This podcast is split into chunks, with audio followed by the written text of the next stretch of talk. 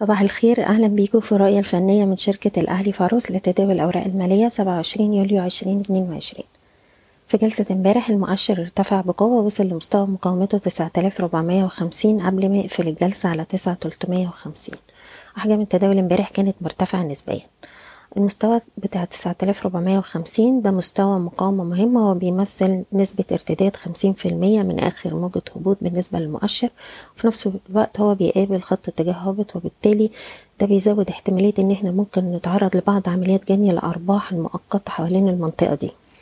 ولو حصل الكلام ده إحنا هنركز على مستوى الدعم عند التسعة آلاف وطول ما إحنا فوق المستوى ده ده بيعزز ان إحنا نستمر في محاولات الارتداد مرة تانية وهيبقى عندنا مستوى المقاومة التالي عند التسعة آلاف وستمية. وبالتالي الناس اللي بتعمل تريدات في الفترة الأخيرة بننصحهم إن هم يجنوا بعض الأرباح للأسهم اللي وصلت للمستهدفات بتاعتها ونبدأ نبص على مستويات الدعم علشان نرجع نعيد الشراء مرة تانية على الانخفاضات.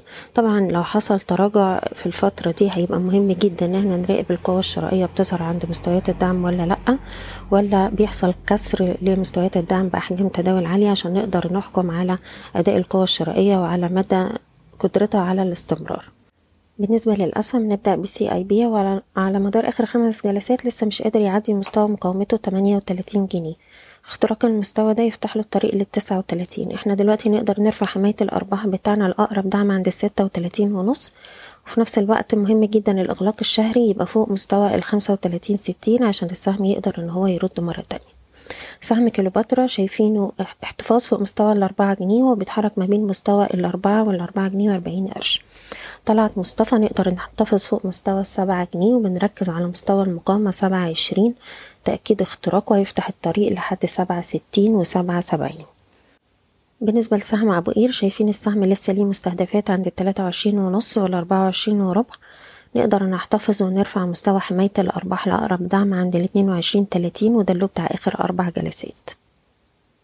مصرف أبو ظبي نقدر نرفع مستوى حماية الأرباح له جلسة امبارح عند الحداشر ونص. وشايفين السهم يروح يجرب على مستوى المقاومة اتناشر جنيه خمسة وخمسين. سهم أعمق بنرفع مستوى حماية الأرباح. لأقرب دعم عند التلاتة جنيه وتمانين قرش.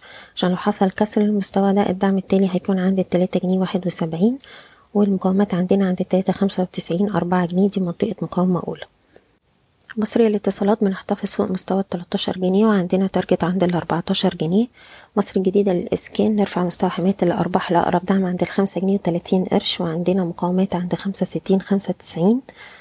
المجموعة المالية هرمس نقدر نحتفظ فوق مستوى حداشر جنيه وعشرين قرش وشايفين السهم بيستهدف حداشر تسعين واتناشر وربع. رميدة بنحتفظ فوق مستوى الاتنين جنيه وربع ومازال عندنا مستهدفات عند الاتنين ونص اتنين سبعين. وأخيرا السهم السويدي بيتست على مستوى مقاومة مهم عند الستة جنيه وتمانين قرش. نقدر نجني هنا بعض الأرباح والناس اللي مش عايزة تبيع تقدر ترفع حماية الأرباح لأقرب دعم عند له جلسة امبارح عند الستة جنيه ونص. بشكركم بتمنى لكم التوفيق. إيضاح الشركة غير مسؤولة عن أي قرارات استثمارية يتم اتخاذها بناء على هذا التسجيل. شكرا.